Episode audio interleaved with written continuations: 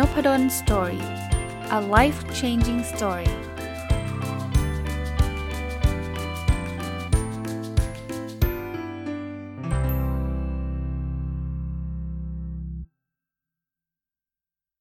สวัสดีครับ ยินดีต้อนรับเข้าสู่นพดล Story พอดแคสต์นะครับ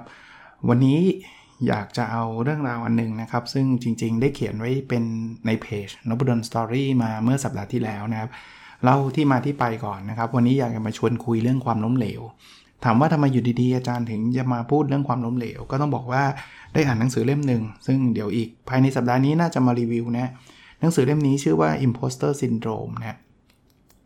ทำไมถึงหยิบหนังสือเล่มนี้มาอ่านนะครับ ก็ได้ยินคำว่า imposter syndrome มานานแล้วนะตอนแรก ๆ เข้าใจว่า imposter syndrome เนี่ยมันเป็นอาการของคนที่เรียกว่าประสบความสำเร็จ เยอะๆเลยนะครับ เช่นถ้าเป็นนักกีฬาก็ได้เหรียญทองโอลิมปิก ถ้าเป็นนักแสดงก็ได้รางวัลออสการ์อะไรแบบนี้ แต่คนเหล่านี้กับรู้สึกว่าตัวเองเนี่ยเป็นของปลอม หรือตัวเองไม่ได้เก่งอย่างที่คนอื่นเขายกย่องนะเขาบอกว่าจะเรียกว่าอาการแบบนี้มันเป็นกันเยอะนะครับ คนที่ เก่งมากๆหลาย ๆ คนเนี่ยกับรู้สึกว่าตัวเองกลวงนะตัวเองว่างเปล่า ตัวเองเหมือนกับเป็นเฟกเป็นเป็นหลอกอะ่ะคือกลัวคนอื่นจับได้ว่าตัวเองไม่เก่ง ผมเข้าใจคำว่า imposter syndrome หลักๆเนี่ยเข้าใจในมุมนี้มุมเดียว แต่ว่าพออ่านหนังสือที่ชื่อว่า imposter syndrome เนี่ยจริง ๆ แล้วมันกว้างกว่านั้นแล้วมันก็ลึกกว่านั้น มันคล้ายๆกับว่าคนที่เป็น imposter syndrome เนี่ยคือคนที่จะเรียกว่าเป็น perfectionist นะเป็นคนที่แบบ ชอบความสมบูรณ์แบบ เพราะฉะนั้นคนเหล่านี้เนี่ยจะพยายามเท่าไหร่ก็รู้สึกว่าตัวเองเก่งไม่พอ ดีไม่พอ เพราะว่ามันเหมือนกับเขามีไม้บรรทัดที่มันสูงมากสำหรับเขาต้องต้องเกิน 99%ถึงเรียกว่าเก่ง เพราะนั้นเขาได้ 95 93 90เนี่ยเขาถือว่าเขาล้มเหลวนะแล้วเขาก็ชอบไปคิดว่าคนอื่นน่ยมันทำได้ 99 กันหมดด้วยนะ ในหนังสือยังพูดถึงวันนี้ไม่ได้รีวิวหนังสือนะครับ แต่ว่าจะจะเล่าที่มาที่ไป แล้วก็เดี๋ยวเราจะพูดถึงชวนคุยกันเรื่องความล้มเหลวเนี่ยเขาบอกว่าไอ้คนที่มันเป็น imposter syndrome เพราะว่าโลกปัจจุบันเนี่ยเราอยู่กับโซเชียลมีเดียเยอะนะเรานึกถึง Facebook นะครับถามว่าโซเชียลมีเดียมันทำให้คนรู้สึกว่าตัวเองไม่เก่ง ตัวเองไม่สำเร็จได้ยังไง เหตุผลประการหนึ่งคือว่ามนุษย์ส่วนใหญ่เนี่ยนะ ถ้าเราจะแชร์ หรือจะโพสต์รูปภาพหรือโพสต์ข้อความอะไรบางอย่างลงไปใน Facebook ลงไปในโซเชียลมีเดียเนี่ยเรามักจะคัดเลือกสิ่งที่เราเห็นแล้วว่ามันทำให้ตัวเราดูดีนะเป็นกันทุกคนนะผมก็เป็นนะผมยกตัวอย่างตัวผมเองนะ เวลาผมทำวิจัยส่งบทความไปเนี่ย ถ้าผมถูกรีเจ็คมาผมก็เงียบๆ ผมไม่ได้ไปบอกนี่ว่าตัวเองโดนรีเจ็คแล้วเว้ย งานวิจัยห่วยแตก ผมไม่เคยบอกใครใช่ไหม แต่คนจะเห็นผมตอนที่ผมทำวิจัย แล้วได้รับการตอบรับ แล้วผมก็มาโพสต์ด้วยความดีใจของผมเองว่าในที่สุดก็ได้รับการตอบรับใน International Journal ใน quartile ที่1นะนะเพราะฉะนั้นเนี่ยลองนึกภาพผมคนอ่านเนาะคนอ่านเนี่ยเขาจะเห็นว่าโหอาจารย์นพดลเนี่ยได้ตีพิมพ์อีกแล้วได้ได้ top journal อีกแล้ว แต่เขาไม่รู้เลยครับว่าก่อนที่จะได้ top journal เนี่ยโดน reject มาแล้ว 10 รอบ เขาเห็นรอบที่ 11 แล้วเขาก็รู้สึกว่า โอ้โหเก่งว่าคนนี้ทำได้ยังไง แต่คราวนี้มันไม่ใช่ผมคนเดียวฮะเดี๋ยวเราเห็นอาจารย์นพดลตีพิมพ์เลื่อนมาอีกสักนิดนึง เฮ้ยโหทำไมคนนี้บ้านมันใหญ่จังวะอ่าลงมาอีกนิดนึง เฮ้ยไอ้นี่ทำไมมันได้ไปเที่ยวภูเก็ตอีกแล้ว เราลองไปดูใน Facebook เราจะเจอแต่เรื่องราวของความสำเร็จ เรื่องราวแต่สิ่งที่มันเป็นดีๆ ในมุมบวกหมดเลย มันเลยทำให้คนหลาย ๆ คนรู้สึกจิตตก เฮ้ยคงมีเราคนเดียวละมั้งนะในในรุ่นเราเนี่ยที่มีชีวิตที่แย่ไม่สำเร็จอะไรกับเขาเลยนะนี่แหละครับเป็นสาเหตุ คราวนี้วันก่อนอีกเช่นการขออนุญาตเอ่ยนามอีกท่านหนึ่งนะฮะอาจารย์นัทวุฒิเผ่าทวีนะซึ่งผมก็ติดตาม Facebook เป็นเพื่อน Facebook กับอาจารย์อาจารย์เขาก็พูดถึงเรื่องความล้มเหลวนี้เหมือนกันนะว่าเฮ้ยบางทีเนี่ยเราอาจจะต้องมาแชร์กันบ้างเหมือนกันเนาะว่าชีวิตเราอะมันล้มเหลวอะไรกันบ้างนะครับ เพื่อจะทำความเข้าใจหรือหรือ balance นะทำให้มันสมดุล คือคือเราอาจจะไม่คือทุกคนนะคงไม่มีใครอยากแชร์ความ fail ในทุกทุกวันหรอกนะแต่ถ้าเราลองแชร์กันบ้างว่าความล้มเหลวเนี่ยมันไม่ใช่เป็นอะไรที่มันน่ารังเกียจนะมันไม่ได้เป็นอะไรที่แบบแชร์ไม่ได้อะเออผมคิดว่ามันก็จะกระตุ้นทำให้คนแบบ คนอื่นๆที่มาอ่าน Facebook หรืออ่านโซเชียลมีเดียหรืออ่านบล็อกอ่านอะไรของเราเนี่ย ก็จะได้ทราบว่า เฮ้ย คนอื่นเขาก็เฟลเหมือนกันนี่ว่า ไม่ใช่เราเฟลอย่างเดียวนะ เผลอๆเขาเฟลมากกว่าเราอีก ผมก็เลยโพสต์ว่าเอางี้ละกัน ถ้าจะมาบอกว่าทุกคนช่วยช่วยแชร์แล้วอาจารย์ไม่ยอมแชร์เลยเนี่ยมันก็ดูแปลกใช่ไหมผมก็เลยเอาของผมมั่งผมก็บอกว่าเอาออกตัวไว้ก่อนเลยว่าไอ้ความล้มเหลวผมเนี่ยบางคนอาจจะบอกโหขี้ประติ๋วมากเลยอาจารย์อย่างนี้เขาไม่เรียกล้มเหลวนะ ก็ไม่เป็นไรครับ อย่างน้อยๆผมก็แชร์ในมุมผมนะท่านหลาย ๆ ท่านเลยนะมามาแชร์เนี่ยหนักกว่าผมอีกฮะหลาย ๆ ท่านแชร์แล้วรู้สึกว่าความล้มเหลวเราเนี่ยอายเลยอะ่ะไม่โอ้ยไม่ไม่กล้าจะไปพูดกับชาวบ้านเขาเลยว่าความล้มเหลวเขามีอะไรที่ผ่านมาแล้วหนักกว่าเราเยอะแยะมากมายนะครับ อันนี้คือมุมที่วันนี้อยากจะมาชวนคุยนะ คราวนี้ ด้วยเวลาที่จำกัดตอนนั้นก็นั่งคิดว่า เออแล้วชีวิตเรามีอะไรบ้างที่เอาตั้งแต่เด็กๆเลยเนาะที่เรารู้สึกว่าเราเฟลเรารู้สึกแย่นะวันนี้ก็เลยขออนุญาตใช้เวลาในการเล่าเรื่องราวพวกนี้ให้ฟังนะและสุดท้ายจะตบท้ายด้วยบทเรียนนะเท่าที่ผมนึกได้เร็วๆนะถ้าเป็นเรื่องการเรียนก่อนเนี่ยเด็กๆเลยสมัยประถมเนี่ยผมเป็นคนที่เรียนดีนะแต่มันจะมีวิชาหนึ่งครับที่ผมเฟลมาตลอด คือวิชาที่เรียกชื่อย่อว่ากอพออนะถ้าใครรุ่นผมน่าจะรู้ว่ามันย่อมาจากคำว่าการงานพื้นฐานอาชีพ ผมเป็นคนกัดกระทงเนี่ยกระทงแตกทุกอันนะคือคือเขาจะสอนนะจะต้องกัดกระทงมากัดกระทงคือเอาเดี๋ยวนี้คนคนคงไม่ค่อยได้ใช้แล้วมั้งกระทง เย็บกระทงอะเอาไม้กลัดมากลัดกระทงเนี่ยเละเทะมากครับ ซึ่งตอนนั้นถามว่าเฟลไหมผมรู้สึกเฟลนะแต่ตอนนี้มันเป็นเรื่องเล็กอะเข้าใจนะ ไม่เคยได้เกรดสี่ ทุกวิชาได้เกรดสีหมด วิชานี้ได้เกรดสองนะโตขึ้นมาหน่อยตอนตอนอยู่มัธยมนะ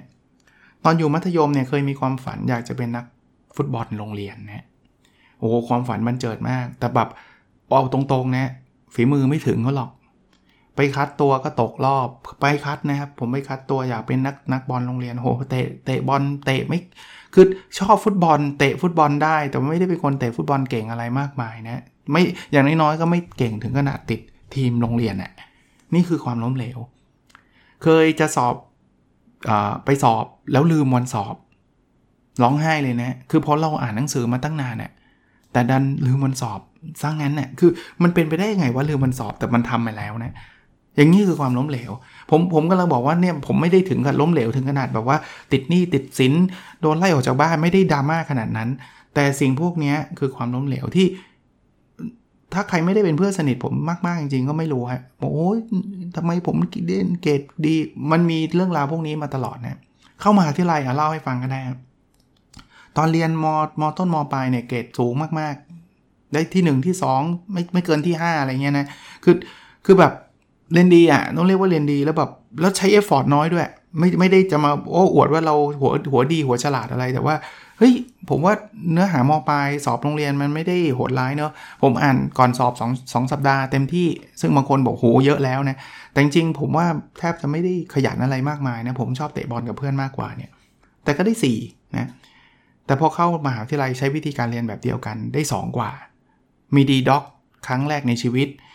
อะไรพวกนี้มันมันเข้ามาถามว่าเออบางคนบอกโอ้โหอาจารย์ D dog ก็ดีแล้วผม F หมดเลยก็ใช่ครับ แต่ว่าสำหรับผมอะ่ะคนที่ได้เกรดสี่มาตลอดแล้วอยู่ดีๆมา D dog อะ่ะเกรดอยู่ดีๆเกรดเหลือสองกว่าเนี่ย มัน fail นะ มันล้มเหลวนะ เข้าทำงานไปสมัครงานโอ้โหไปบริษัท consult อยากจะได้แบบเป็น consult ระดับโลกที่หนึ่งเลยอะ่ะสัมภาษณ์รอบ 3 แล้วเราคิดว่ายังไงก็ต้องรับแล้วมั้ง3รอบ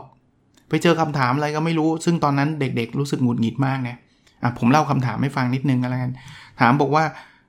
สมัยนั้นคือ 20 กว่าปีที่แล้วนะครับ ตอนเรียนจบใหม่ๆนะถามบอกว่าเออคุณคิดว่าคนฟิลิปปินเนี่ยมีมือถือใช้กี่คน ผมบ้าเปล่าวะคือใครจะไปรู้วะตอนนั้นรู้สึกหงุดหงิดมาก แล้วก็สุดท้ายเขาก็มีจดหมายตอบปฏิเสธมา ซึ่งผมก็หงุดหงิดใจกับกับคนสัมภาษณ์มากว่า มึงจะบ้าเหรอ มึงจะไปรู้ทำไมว่าคนฟิลิปปินส์มีมือถือใช้กี่คน ซึ่งเราตอบไม่ได้เนาะ แต่ว่ามารู้ทีหลังนะนี้พอเติบโตมาว่าคำถามมันมันเขาไม่ต้องการ exact number หรอกเขาต้องการวิธีคิดวิธีการประมาณการของเรามากกว่าที่จะมาถามให้เราเดาสุ่มเดามั่วอะไรเงี้ยเขาก็อาจจะดูในมุมนั้นด้วย แต่พวกนี้คือความล้มเหลวคือความเฟลนะที่เรามาทั้งหมดเนี่ยผมผมอยากจะนำเสนอแบบนี้ครับบอกว่า พอผมเติบโตมาเป็น ผู้ใหญ่มากขึ้นนะมีอายุมากขึ้นเนี่ยผมจะเริ่มมองความล้มเหลวว่า มันไม่ได้เป็นจุดจบหรือว่ามันทุกความล้มเหลวเนี่ยมันมีบทเรียนสอนเราเสมอ ใช่ครับตอนที่เราล้มเหลว โดยเฉพาะตอนเราเด็ก ๆเนี่ยเราไม่มานั่งคิดหรอกครับว่าบทเรียนของความล้มเหลวนี่คืออะไรนะแต่พอเราโตขึ้นมาอยู่ระดับหนึ่งเนี่ยเราเราได้สิ่งนั้นเราเราลองมาลิสต์ความล้มเหลวในในอดีตขึ้นมาเลยครับ แล้วเราจะเริ่มรู้แล้ว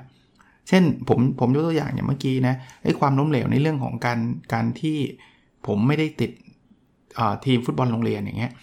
มันเป็นการเตือนตัวผมเองนะว่า you are not good enough you อย่าไปเป็นนักฟุตบอล แค่ทีมโรงเรียนคุณยังไม่ติดแล้วดีแล้วแหละที่เขาไม่รับคุณไปติดนะ่ะเพราะถ้าเกิดโค้ชเผลอรับผมไม่ติดเนี่ยผมอาจจะมุ่งเป้าแล้วว่าฉันเก่ง ฉันเท่ ฉันเจ๋ง ฉันอยากเป็นนักบอล ฉันจะเป็นอาชีพนักฟุตบอล ซึ่งผมคงล้มเหลวไปนานแล้ว ก็คือ ก็คือคงไม่สามารถหาเลี้ยงครอบครัวได้เลยอะถ้าผมเป็นนักฟุตบอลเนี่ยใช่ไหมเนี่ยมันคือบทเรียนที่ตอนนั้นเราไม่รู้หรอกตอนนั้นแค่เศร้าว่าทำไมเราไม่รับเราเข้าทีมโรงเรียนวะอะไรเงี้ยหรืออการเรียนที่แบบประมาทไม่อ่านหนังสือแล้วกะจะไปสอบตอนมหาวิทยาลัย เป็นบทเรียนชั้นดีให้ผมรู้เลยนะครับว่าเวลามันเปลี่ยนเวที เวลามันเปลี่ยนเปลี่ยนการเรียนการสอนหรือเปลี่ยนคอนเทกต์เปลี่ยนบริบทเนี่ยเราจะใช้วิธีการเดิมๆไม่ได้นะ เราอ่านหนังสือแบบนี้ตอนมัธยมเราได้เกือบ 4 เกือบหมด เราจะอ่านแบบนี้กับกับมหาวิทยาลัยไม่ได้ สิ่งพวกนี้เราเราได้กลับมาโดยที่เราไม่รู้ตัวด้วยซ้ำนะครับสำหรับผมเนี่ยคีย์เทคเอาไว้ของความล้มเหลวเนี่ยผมมองว่าทุกการทุกความล้มเหลวเนี่ยมันให้บทเรียนเรา เพราะนั้นคนที่ฟังพอดแคสต์ของผมในวันนี้เนี่ยนะครับผมอยากที่จะ กระตุ้นแล้วกันนะครับ ไม่ว่าท่านจะอายุเท่าไหร่ก็ตาม ท่านจะเป็นนักศึกษา ท่านจะเรียนจบแล้ว ท่านอายุหรือแม้แม้กระทั่งมากกว่าผมนะผมคิดว่าทุกครั้งที่ท่านรู้สึกแย่รู้สึกล้มเหลวเนี่ยอยากให้ท่านจดบทเรียน หรือสรุปออกมาก็ได้นะครับว่าเราได้เรียนรู้กับความล้มเหลว ครั้งนี้เรื่องอะไรบ้าง แฟนเลิกล้มเหลวไหมล้มเหลว แฟนเลิกต้องมาดีใจไหมไม่ต้องดีใจล้มเหลวเศร้าไปเลยครับ แต่ไหนๆจะเศร้าแล้วเศร้าให้คุ้ม เศร้าให้คุ้มแปลว่าเศร้าแล้วขอบทเรียนด้วย อ๋อ เรามันไม่มีเวลาให้แฟนนี่ว่า อ๋อ เรามันไปดันไปจีบผู้หญิงพร้อมกัน 3 คน อะก็จะได้เรียนรู้ไว้นะว่าผู้หญิงเขาไม่ชอบอะไรเงี้ย สิ่งพวกนี้มันจะได้กลับมา อย่าอย่าเศร้าฟรี อย่าเศร้าฟรี กับอีกเรื่องหนึ่งนะ ให้เรามองว่าความล้มเหลวเนี่ยมันเป็นขั้นตอนของความสำเร็จนะวันก่อนที่ผมไปบุ๊กคอยบุ๊กคลับนะ ก็ได้ได้ไปฟังอ่า ผมจำจำชื่อหนังสือ exactly ไม่ได้ต้องขออภัยแต่ว่าก็เป็นเรื่องราวบอกว่า น่าจะคุณปังนะ ถ้าถ้าจำไม่ผิด คือบอกว่าแทนที่เราจะตั้งเป้าเพื่อที่จะบอกว่าเราจะทำอะไรให้สำเร็จกี่ครั้งเนี่ยเราลองมาตั้งเป้าความล้มเหลวดีไหมนะครับคำว่าตั้งเป้าความล้มเหลวแปลว่าอะไร แปลว่าคุณปังนะ ถ้าผมจำผิดขอไปนะ คุณปังก็เล่าบอกว่า มันมีในหนังสือเขาเล่าบอกว่ามีคนคนหนึ่งเนี่ยจีบสาวไม่เป็นแต่อยากจะจะอยากจะมีแฟน อยากจะพาสาวไปเดทถ้าเราตั้งเป้าความสำเร็จเราต้องบอกว่าวันนี้จะต้องไปจีบสาวให้ไปเที่ยวกับเราให้สำเร็จ อย่างนี้ตั้งเป้าแบบความสำเร็จ ซึ่งเราเดินเข้าไปในสวนสาธารณะเราไม่เคยมีแฟนไม่เคยจีบใคร แล้วอยู่ดีๆ ไปเจอคนแปลกหน้าแล้วบอกว่าไปเที่ยวกับผมไหมครับ คุณว่าสำเร็จไหมล่ะ ไม่ เพราะนั้นเนี่ยถ้าเกิดเราตั้งเป้าสำเร็จเนี่ยบางทีเราจะไม่กล้าทำเลยด้วยซ้ำเพราะว่า เราคงคิดว่าเราคงทำไม่ได้ เขาบอกลงพลิกใหม่ ตั้งเป้าให้มันเกิดความล้มเหลว เช่น วันนี้เราจะไปไปไปพูดกับผู้หญิงโดยที่เป้าของเราคือเราต้องได้รับคำปฏิเสธกลับมา 20 ครั้ง เฮ้ยผมว่าอย่างนี้เริ่มมีความกล้านะ เพราะว่าไปถึงปุ๊บไปไปเที่ยวกับผมไหมครับ ไม่ไปหรอก อ่าหนึ่งครั้งแล้วเว้ยใกล้ละเอาครั้งที่ 2 เราไปนับความล้มเหลวกันดีกว่าไหม ผมต่อยอดให้ การทำแบบนี้มีประโยชน์อะไร เวลาทุกครั้งที่เราไปพูดแล้วโดนปฏิเสธมา เราจะเริ่มเรียนรู้ครับว่าอ๋อพูดแบบนี้ผู้หญิงเขาไม่ชอบ พูดแบบนี้มันไม่ work อะไรเงี้ยกลับมานะผมมีอีกเคสหนึ่งเคสของนักกีฬาบาสเกตบอลชื่อดังนะผมจำไม่ได้ว่าใครเดาว่าไมเคิลจอแดนแต่ว่าจำจำ exactly ไม่ได้ มีคนสัมภาษณ์บอกว่าไมเคิลจอแดนเนี่ยปีเอ่อ เกมเกมหนึ่งเนี่ยทำได้เกือบ 20อ่าสามสิบสี่สิบแต้มตลอดเลยอะสมมติว่า 40 แต้มเนี่ยแปลว่าเขาชู้ตลูกลงทั้งหมด 20 20 20 ลูกต่อเกมนะเพอลูกหนึ่งประมาณ 2 แต้มนะก็มีคนถามบอกคุณทำยังไงอะเกมหนึ่งเนี่ยคุณชุดลงทั้ง 20 ลูก นักนักบาสเกตบอลคนนั้นบอกอ๋อไม่ยากหรอก คุณแค่ชุดสักแปดสิบลูกก็แล้วกัน แปลว่างี้ฮะถ้าสมมติว่าอัตราความสำเร็จของคุณคือ 25%เนี่ยหนึ่งใน4อะ ถ้าคุณอยากลง 20 ลูกอะคุณต้องชุด 80 ลูก แต่ถ้าเกิดสมมุติว่าคุณเก่งกว่านั้น คือคุณอัตราความสำเร็จของคุณคือ1ใน 2 คุณอยากได้ลง 20 ลูก คุณชุด 40 ลูก แค่นั้นเอง ผมกลับมานั่งคิดเนาะเออจริงเนาะถ้าเราจะไปหวังว่าชูดแล้วมันต้องลงทุกลูกมันมันหวังเกินไปไงสิ่งที่เราต้องทำคือชูดให้มันเยอะทำให้มันบ่อย แต่ทำเราต้องเรียนรู้เท่านั้นเอง ผมเอามาใช้กับชีวิตประจำวัน ผมเวลาผมผมส่งบทความไปตีพิมพ์อะ ถ้าผมส่งไปเสร็จปุ๊บเนี่ย ผมหวังว่าส่งไปครั้งแรกต้องรับเลยเนี่ย ผมจะเกิด 2 เหตุการณ์คือ 1 ผมจะผิดหวังแล้วเศร้าแล้วก็เซ็งรู้สึกเฟลรู้สึกแย่แล้วก็เลิกทำวิจัย กับ 2 ถ้ามันรับเลยจริง ๆ แปลว่าผมส่งไปผิดที่ล้วมันคงเป็นวารสารที่ง่ายเกินไปสำหรับผม แปลว่าอะไรแปลว่า สิ่งที่ผมส่งไปเนี่ย ผมรู้วารสารระดับท็อปเนี่ย สมมุตินะครับว่าอัตราการรับตีพิมพ์เนี่ยมัน 10% ผมแค่ต้องส่ง 10 ครั้งเท่านั้นเองครับ เพราะนั้นครั้งแรกส่งไปถูกรีเจ็คเป็นเรื่องปกตินี่นับแต้มแล้วได้1แล้วแต่พอถูกรีเจ็คมาเราทำอะไรครับ ถูกปฏิเสธมาเราพัฒนา ปรับปรุงบทความนั้นให้มันดีขึ้นส่งไปใหม่ถูกปฏิเสธอีกนี่นับแต้มแล้วได้2แล้วเพราะเรารู้ว่าครั้งที่ 11 เราได้แน่นอน ตามหลักของ probability 10 ครั้งมันได้ครั้งเดียวไง อัตราการตอบรับมัน 10 ต่อ1นะนะมัน 10%นะ่ะ เพราะนั้นครั้งที่ 11 ได้แน่นอนเราครั้งที่ 2 แล้วเว้ย แต่ขออย่างเดียวไม่ใช่เขาปฏิเสธมาส่งบทความเดิมๆกลับไปอย่างนั้นไม่เวิร์กคุณแก้ไปเรื่อยๆครับ แล้วเดี๋ยวคุณจะถึงจุดจุดนั้นจนได้ เรื่องสุดท้ายที่อยากจะมาแชร์ในมุมของความล้มเหลวนะครับ คือผมเข้าใจนะว่าเวลาเราอยู่ในมิติของความล้มเหลว ส่งบทความไปแล้วโดนรีเจ็คสอบแล้วตก มันจะเป็นอารมณ์แห่งความเศร้า ผมอยากจะมาในมุมของการให้กำลังใจด้วย นอกจากมุมที่จะบอกว่าเอาละเราต้องลุกขึ้นมาเขียนบทเรียนบางคนมันไม่อยากลุกมาทำอะไรสักอย่างเลยอะ่ะโดนอกหักอยู่มันจะมาบทบทลงบทเรียนอะไรไม่อยากทำทั้งสิ้น มันเศร้ามากเลย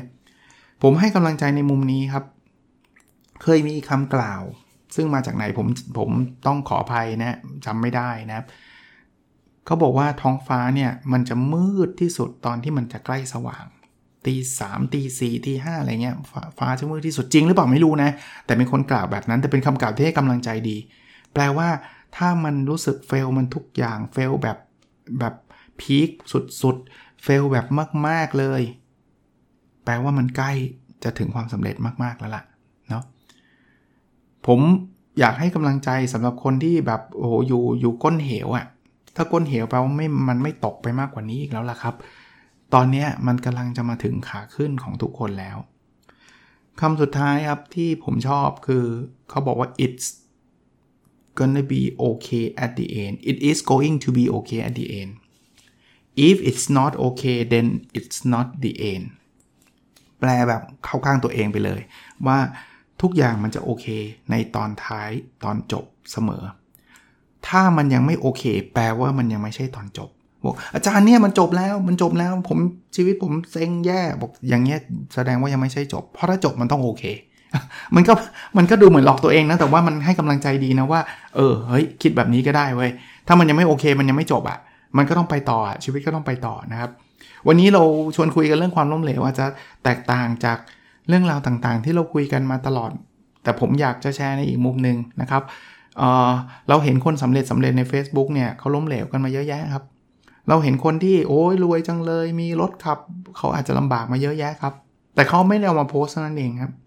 เห็นอาจารย์นพดลตีพิมพ์อีกแล้ว ในวารสารท็อปๆโอ้โหผมโดนรีเจ็คมาเป็น 10 เลยครับ แต่เพียงแต่ผมไม่ไม่ไม่ไม่ได้ค่อยเอามาลง แต่หลังๆนี่พยายามเอามาลงนะ เวลาโดน rejection letter ผมก็มาลงนะว่า เฮ้ยผมก็โดนนะเว้ย คือมันไม่ใช่ว่า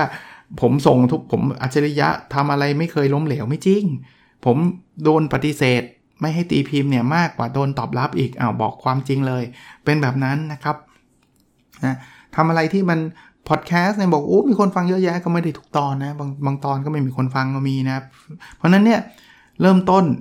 บางทีมันมีความขลุกขลักมันมีล้มเหลว เป็นเป็นเรื่องปกตินะครับ เป็นเรื่องปกติ โอเคนะครับ วันนี้สำหรับพอดแคสต์ episode นี้นะครับ หวังว่าจะเป็นประโยชน์และเป็นกำลังใจกับทุกคนนะครับ โดยเฉพาะอย่างยิ่งหลังจากที่หยุดยาวนะ บางคน fail มาตั้งแต่วันแรกที่กลับมาทำงานเลยนะ ก็อย่างน้อยๆก็มีงานทำเนาะ ก็ก็ยังดีกว่า เราจะได้หยุดยาวแบบแบบไม่มีกำหนดนะครับ โอเคนะครับ แล้วเราพบกันในสดถัดไปนะครับ สวัสดีครับ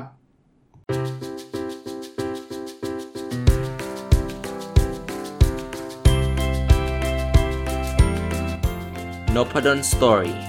a life changing story